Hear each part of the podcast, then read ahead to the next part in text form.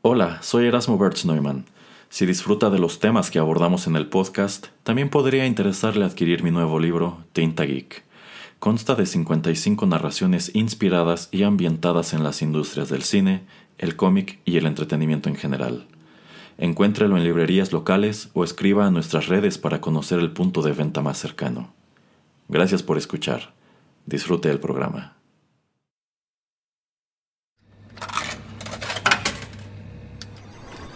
Los videojuegos han deleitado tus sentidos en la pantalla y ahora lo harán en la radio a través de su música.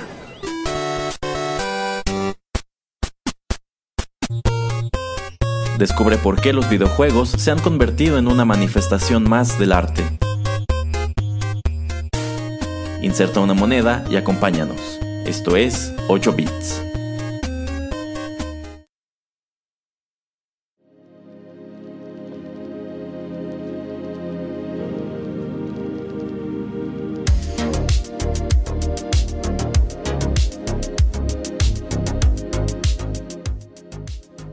Hola amigos, qué gusto saludarlos una vez más a través de los micrófonos de Rotterdam Press y sean bienvenidos a la emisión 103 de 8 bits, un acercamiento a los videojuegos a través de la música.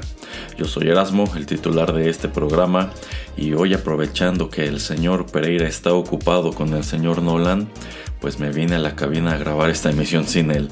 Y en esta ocasión les traigo algo que no sé qué tanto vaya a gustar, pero es un experimento que deseaba realizar desde hace mucho. Hoy escucharemos algo de música escrita y adaptada con uno de los videojuegos más curiosos que dio el Super Nintendo. Hoy asomaremos al compositor de Mario Paint, que apareció en 1992. Y si acaso les tocó conocer de primera mano este título y no les queda claro de qué irá el ejercicio, bueno, seguro que todas las dudas quedarán despejadas después de nuestra primera canción. Ya regreso.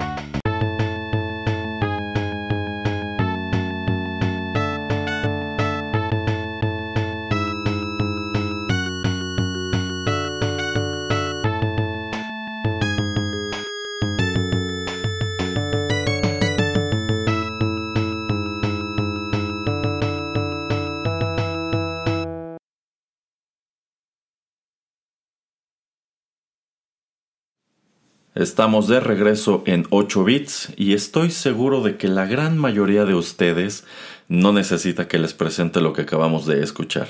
Pero ya saben que aquí nos gusta hacerlo de cualquier manera, así que esto que acabamos de compartirles se titula Take on Me esto era interpretado originalmente por el conjunto noruego Aja y apareció en 1984 en su álbum Hunting High and Low, publicado por Warner Brothers.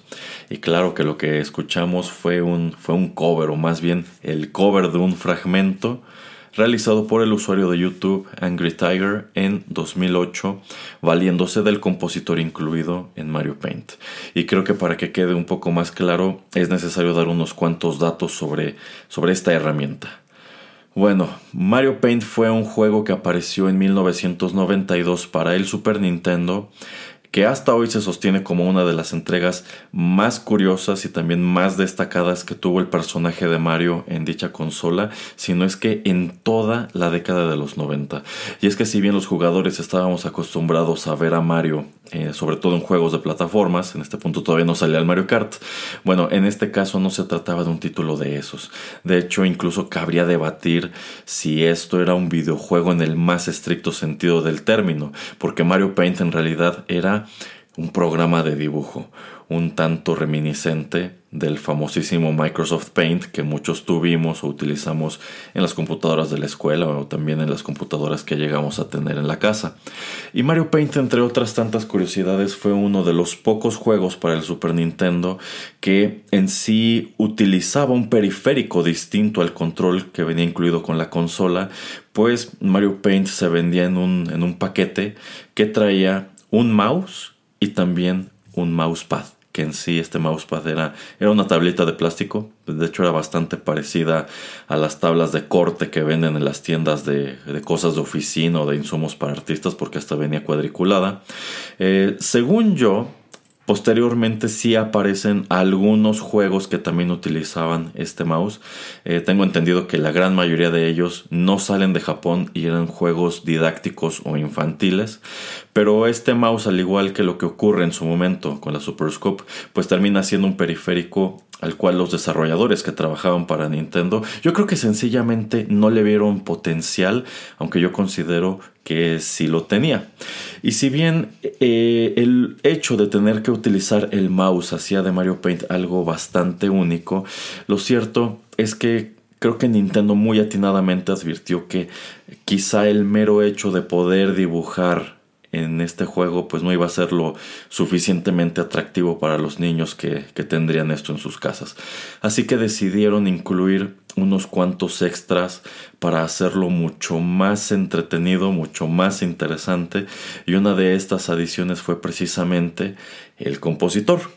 Este compositor era como tal, era, era algo así como una app dentro de la app, ya que aquí te daban, te daban una, una pequeña partitura, un pequeño scroll, y también tenías eh, pues una biblioteca de sonidos o instrumentos así como otras herramientas como de tempo, como de loop, tenías tu goma y bueno, otras tantas cosas para que con todo eso tú te pusieras a hacer tus propias pequeñas composiciones. Y si eran pequeñas, porque creo que a lo mucho estas podían durar como 30 segundos, acaso un minuto. Este de ninguna manera era un software profesional, pero de que era funcional, pues sí, sí era funcional. Y yo creo que en sí esta terminó por ser una función de Mario Paint que muchos utilizamos, pero eh, pues también muchos de quienes lo tuvimos en los 90 no supimos explotar gran cosa, en parte porque éramos niños y en parte porque, bueno, al menos en mi caso, yo nunca aprendí a escribir música en una partitura como tal. Pero algo que me sorprende mucho descubrir es que eh, esto tiene, este compositor tiene un resurgimiento ya en la era del Internet, cuando usuarios de YouTube como, como este, el que acabamos de escuchar, empezaron a utilizarla para hacer precisamente este tipo de ejercicios, para trasladar canciones conocidas a este formato, pues este formato netamente de videojuegos o como de chiptune. Ahora, eh, dos cosas muy importantes. Primero, lo que escuchamos ahora y vamos a escuchar más adelante, en realidad no está hecho con ese Mario Paint de 1992. Eh, muchas de estas eh, versiones están realizadas con un, con un emulador del compositor que de hecho, al cual de hecho se puede acceder a través del internet y creo que incluso es abierto para que cualquiera lo, lo utilice y pues te permite hacer composiciones más largas y profesionales. Entre otras cosas pues puedes personalizar tus sonidos y pues digamos que digamos que te permite hacer cosas que el Mario Paint original no. Así que en realidad en todos estos ejercicios pues sí está implicado algo de trampa. Segundo, eh, muchos de los covers o adaptaciones que ustedes encontrarán en YouTube que presumen haber sido hechos con el compositor de Mario Paint en realidad no están hechos con tal cosa. Hay muchos de estos ejercicios que en realidad hacen con otros softwares o incluso son MIDIs que descargan y ya nada más para crear la ilusión pues le sobreponen la animación de, Mario Paint. Pero es fácil darse cuenta de que no es el caso porque como tal la biblioteca de sonidos que te ofrecían era algo limitado y también muy específico y por ende pues sí hay un número de cosas que en definitiva no se pueden replicar. Por ejemplo, aunque sí tenía sonidos de piano, guitarra, eh, bajo, tom de piso, pues también tenías otros más chistosos como maullidos, ladridos, gruñidos de cerdo, un sonido como de Yoshi, hasta el claxon de un, de, un automóvil. Eh, entonces, pues ya si encuentras una versión en donde hay como arreglos de cuerdas y cosas así, bueno, es ahí en donde dices, esto en definitiva no lo hicieron como se supone que lo hicieron. Así que, en nombre de la autenticidad, para los propósitos de este programa me di a la tarea de buscar o de seleccionar solamente aquello que sí se escucha como algo propio del compositor de Mario Paint. Y creo que lo que sigue no solamente será un buen ejemplo, sino también una, una bonita ironía.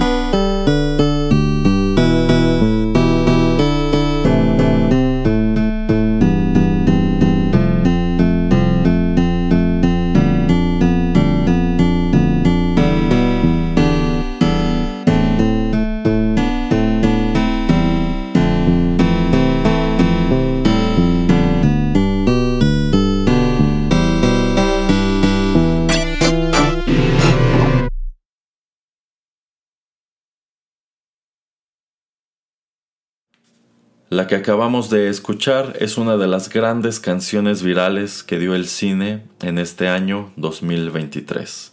Se titula Pitches, es composición de Jack Black y él la escribió y la interpretó en The Super Mario Bros. Movie que se estrenó en cines hace ya un par de meses y precisamente hace un rato estaba viendo que ya está disponible para la renta en algunos servicios de streaming.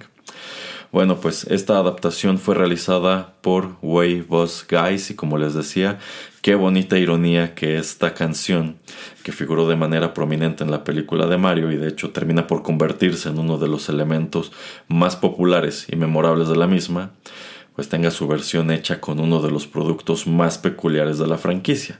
Que por cierto, si no han escuchado la reseña que hicimos el señor Pereira y yo, la pueden encontrar en la lista de reproducción de nuestro programa Juanito y las películas. Creo que fue un buen y muy ameno comentario sobre este, este título que al menos para nosotros en el podcast de Rotterdam Press era obligado.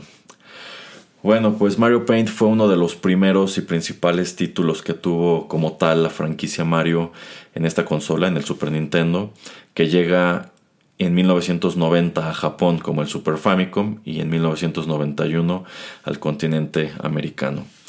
Por supuesto que el primer juego fue Super Mario World, que ya comentamos aquí en 8 bits hace, hace varias emisiones, y que en sí fue uno de los títulos más vendidos de la época, porque en sí pues venía incluido con la consola, y esta fue la consola dominante de la era de los 16 bits.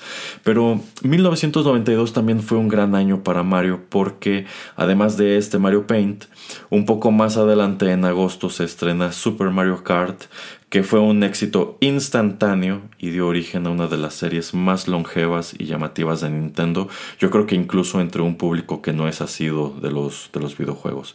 Eh, y en mi casa tuvimos estos tres juegos para el Super Nintendo precisamente, pero algo que recuerdo mucho es que nosotros como tal eh, recibimos el Super Nintendo. Eh, debió ser en la Navidad del 92 o si no en los Reyes del 93. Pero esta edición que nos trajeron era una, pues era como una edición especial que en sí traía la consola, traía los dos controles, porque en aquel entonces las, consolas, las consolas traían siempre dos controles. Traía Mario World y también Mario Paint, que al menos a mí en su momento me gustó mucho, porque cuando era niño me gustaba mucho dibujar y de hecho, pues en sí era, era lo que quería dedicarme. Y mírenme ahora. bueno, vamos con otra canción y al regresar les comparto otro poco sobre la experiencia de Mario Paint.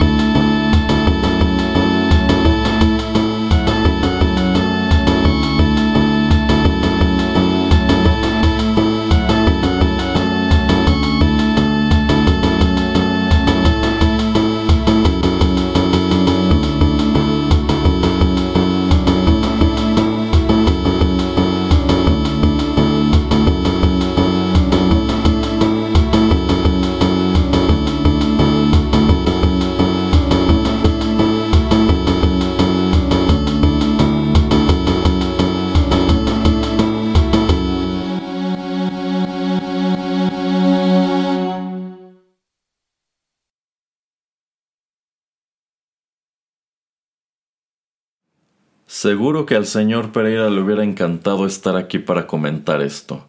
Pero ni modo, él se lo pierde por andar trabajando con el señor Nolan en la promoción de Oppenheimer. Y creo que también anda por ahí peleándose con Tom Cruise. Muy bien, lo que acabamos de escuchar se titula Wonderwall. Era interpretado originalmente por la banda inglesa Oasis y es uno de los sencillos que se desprendió de su legendario álbum de 1995 Morning Glory, publicado por Creation. Este cover, sin embargo, fue creado por Thomas RDGS, no sé si sea Thomas Rodríguez. Eh, bueno, él lo coloca en YouTube, en su canal de YouTube, en 2014. Regresando a Mario Paint, algo que siempre he recordado de este juego, que eh, pues insisto, no era del todo un juego, es que aunque parecía ser una interfaz con recursos en sumo limitados, quizá pensada para entretener sobre todo a niños muy pequeños, eh, pues lo cierto es que era posible hacer cosas genuinamente padres en su defecto, pues más complicadas de lo que parecía posible.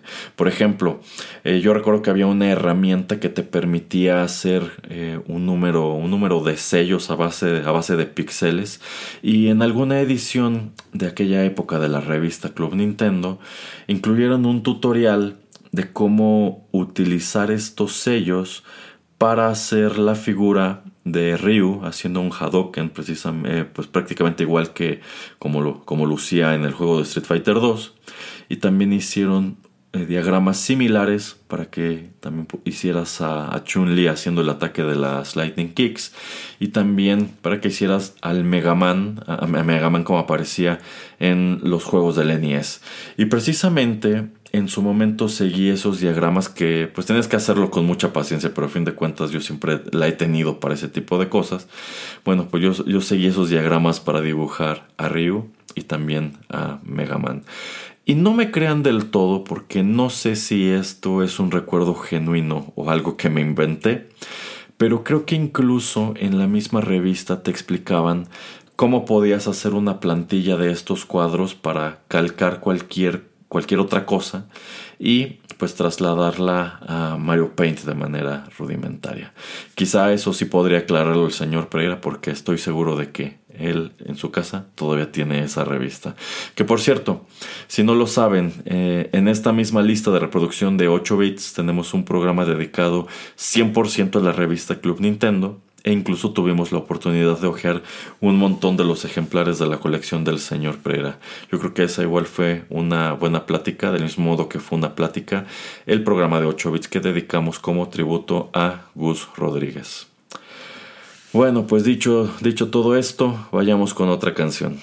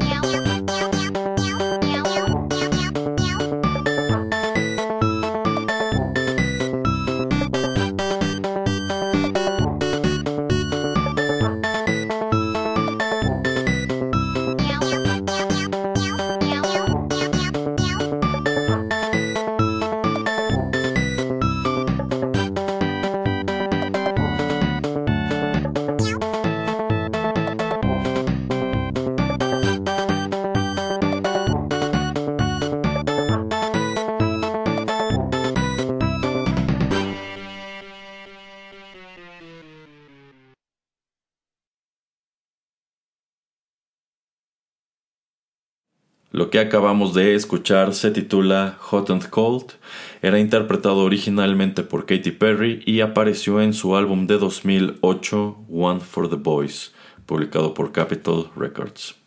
Esta canción fue escrita por Katy Perry, Dr. Luke y Max Martin, y quizá más de uno la recuerde como un temprano éxito de esta chica que, al menos durante un par de años, gozó de muchísima popularidad al grado de que hasta tuvo su propia película documental en un punto en el que yo considero su carrera era bastante breve todavía. Y sí, he de admitir que yo en su momento fui al cine a ver esta película por obvias razones. En fin, eh, regresando a las curiosidades de Mario Paint. Eh, quizá la más llamativa de todas, además de esta suite de composición que nos ha ocupado buena parte del programa, era el legendario, legendario Juego de las Moscas, cuyo título oficial es Fly Swatter. Bueno, pues Fly Swatter era un minijuego incluido al interior de Mario Paint que a todas luces pues fue desarrollado para explotar un poco más las capacidades de este nuevo periférico del, mouse. Y en una nota personal yo incluso lo considero algo así como el sucesor espiritual de Duck Hunt, porque aunque no trataban de lo mismo, aunque no se jugaban igual, yo creo que sí tienen sus buenos puntos en común. Bueno, pues en este, en este juego de las moscas tú controlabas con el mouse a una manita que debía lidiar con un número de, pues no de moscas precisamente, sino de insectos voladores o insectos de fantasía que volaban o aparecían eh, por distintas partes de la pantalla pues valiéndose, valiéndose del arma apropiada para, para este tipo de empresa, un matamoscas. Y conforme ibas avanzando, conforme ibas eh, eliminando a estas moscas, ya que te habías deshecho de todas, bueno, pues al final de cada uno de estos stages tenías que lidiar con un jefe, que en todos era el mismo. Lo único que sucedía es que iba pues cambiando un poco sus patrones de ataque. Digamos que eh, estos insectos, conforme tú avanzabas, conforme pasabas de un nivel al otro, se tornaban más agresivos, aparecían en mayor número, adquirían un mayor nivel de dificultad y pues atacaban más. De hecho en sí, pues estos insectos podían, podían picarte, podían hacerte daño, así que pues era necesario ir desarrollando estrategias para avanzar sin perder tu barra de, energía, ya que si te pegaban muchas veces, pues era game over y debías empezar de nuevo. La, ventaja es que de cuando en cuando el juego te aventaba, pues no, no power-ups, te aventaba pues unos iconos que te daban como más vida para que pudieras eh, continuar jugando. La verdad era era algo increíblemente humoroso y divertido. También era muy difícil porque pues digamos que sí iba está adquiriendo, sí, iba adquiriendo un, un, buen nivel de reto eh, y eso que nada más eran, eran prácticamente cuatro escenarios que se iban que se iban reciclando, es decir, cuando terminabas el cuarto te regresaban al primero, pero ahora los insectos eran más rápidos, eran más agresivos, etcétera, etcétera. Yo considero que en sí este juego de las moscas destaca entre lo más curioso que dio Nintendo para su consola de 16 bits. Si nunca han asomado él, créanme que vale muchísimo la pena y como en su momento lo, lo platiqué con el señor Pereira, pues yo creo que sería buenísimo que Nintendo, en vista de que de un tiempo para acá le ha interesado incursionar ya como tal en los juegos para dispositivos móviles, bueno, pues deberían sacar un puerto precisamente de este juego de las moscas para tu teléfono. Con aquello de que de pronto escuchan este podcast, a lo mejor y la próxima semana aparece. bueno, pues vamos con otra canción y esta, esta tiene un dato curioso.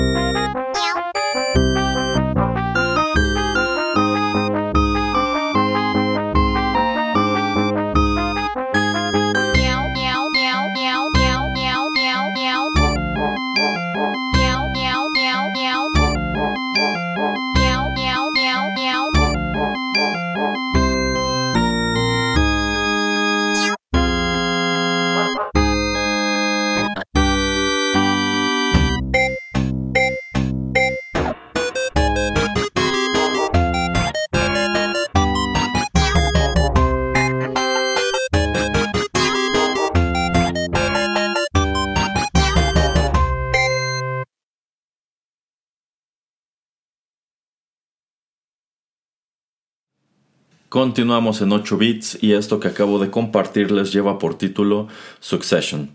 Esto es composición de Nicholas Brittle y se trata nada más y nada menos que del tema de entrada del show homónimo que se transmitió en HBO Max entre 2018 y 2023. Este arreglo fue realizado por Reverend Catino y apareció en YouTube en 2020. Y el dato curioso que mencioné antes del corte es que de regreso en ese año 2020 este clip se hizo viral luego de que fuera compartido en las redes sociales de medios como Mashable, Collider y The Hollywood Reporter, señalando precisamente cuán curioso resultaba que alguien utilizara un videojuego de los 90, un videojuego de hace casi 30 años, para este tipo de cosas. Y bueno, claro que estos medios no lo sabían, pero es que en sí estos ejercicios datan de los 2010. Incluso yo seguía en YouTube un canal, yo creo que uno de los primeros canales que se dedicaban única y exclusivamente a hacer este tipo de cosa. Pero ahora que lo busqué durante la preparación de este programa, me llevé la sorpresa de que ya no existe. No sé por qué, pero esto por supuesto es una lástima porque creo que hubiera podido traer cosas muy interesantes que tenían allí. Bueno, pues la historia de este, de este mouse que venía incluido con Mario Paint en sí no se termina en el Super Nintendo, ya que eh, esta empresa eh, también intentó explotar este periférico ya en la era del Nintendo 64 con el juego Mario Artist que aparece en 1999. Incluía como tal ya un mouse con el puerto para conectarse al Nintendo 64 y en sí este Mario Artist eh, pues era totalmente una, si no una secuela, era un, era un relanzamiento del concepto ya que retomaba un número de cosas que se vieron precisamente en Mario Paint, al tiempo que incorporaba algunas nuevas que eran pues ya más propias de la era de las gráficas eh, poligonales. Lo que sí es que por desgracia este Mario Artist ya omitía la herramienta del compositor y también este, el jueguito de las moscas y creo que pues quizá en parte por ello este no es un título tan recordado como el que apareció para el Super Nintendo. Y prácticamente un cuarto de siglo después, Shigeru Miyamoto llegó a comentar que la serie de Mario Maker pues era prácticamente una sucesora espiritual de Mario Paint, pues en sí el primer Mario Maker se gestó, se gestó como eso, se gestó como una potencial nueva entrega de Mario Paint, aunque ya más adelante, ya durante el desarrollo, le vieron otro potencial y terminó siendo lo que fue.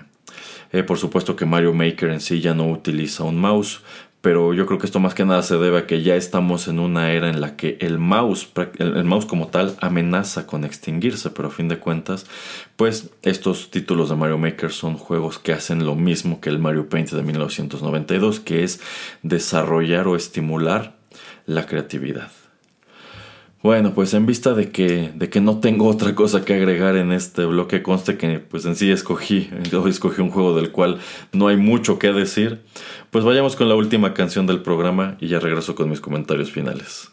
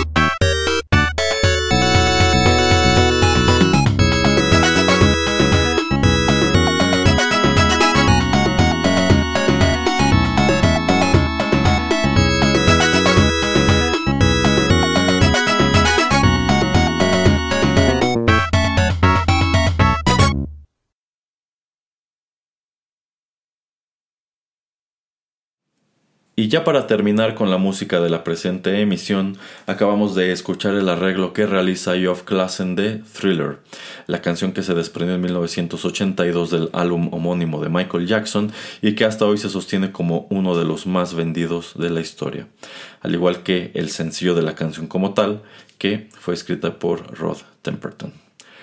Y ya lo hemos comentado antes, pero creo que no está de más recordarlo. Michael Jackson no era un artista del todo ajeno al terreno de los videojuegos.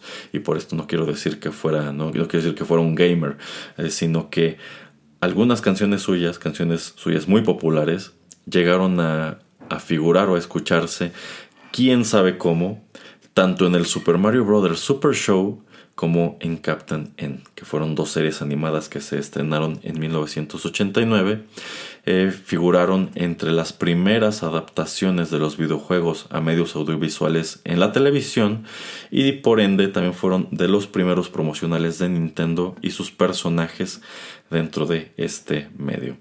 Ya nos comentó el señor Pereira en su momento que quizá estas canciones de Michael Jackson, que a finales de los 80 eh, pues ya eran clásicos consagrados, aparecieron en estas series por algún tipo de obligación contractual o bien sencillamente porque pues Michael Jackson era un artista que vendía mucho y atraía público como pocos artistas antes y lo que tú querías para estas caricaturas que a fin de cuentas eran comerciales glorificados de las consolas de Nintendo, pues era eso, era atraer público, sobre todo público público joven. Creo que sobre todo su tirada era atrapar a niños y a adolescentes.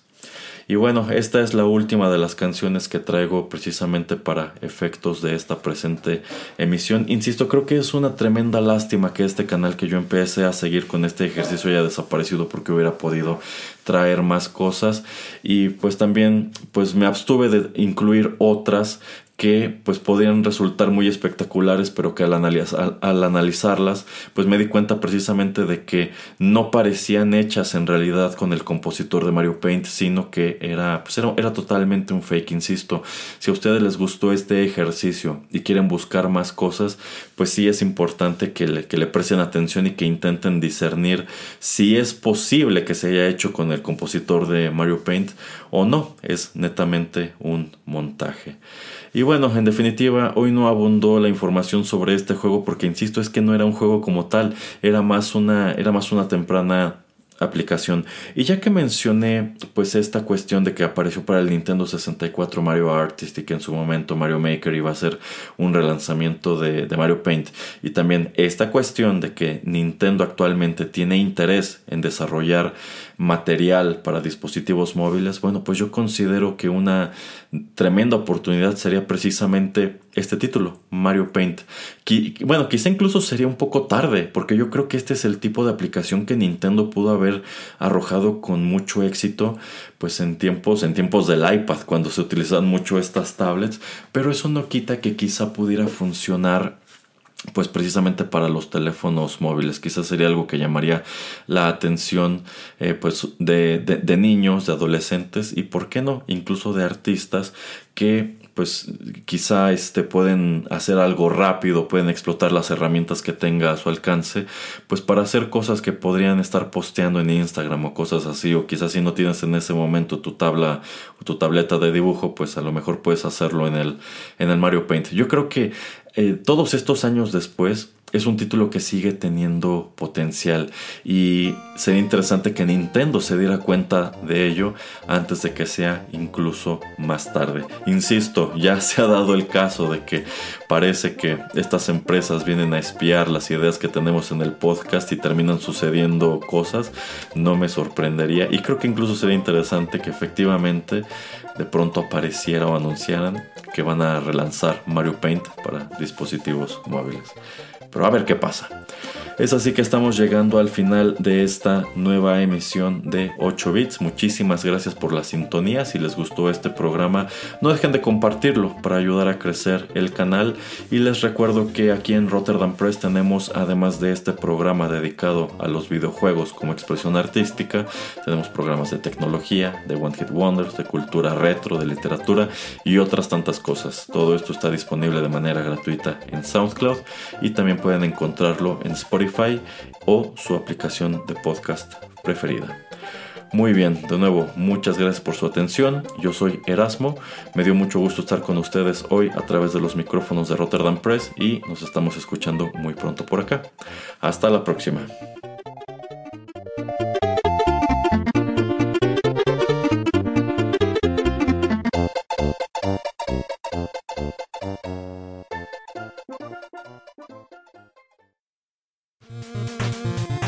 El tiempo se ha agotado, pero te esperamos la próxima semana en una emisión más de 8 Bits, un programa de Rotterdam Press. Hasta la próxima.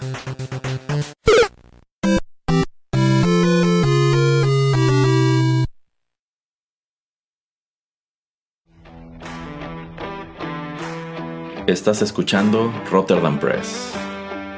Radio como hecha en casa.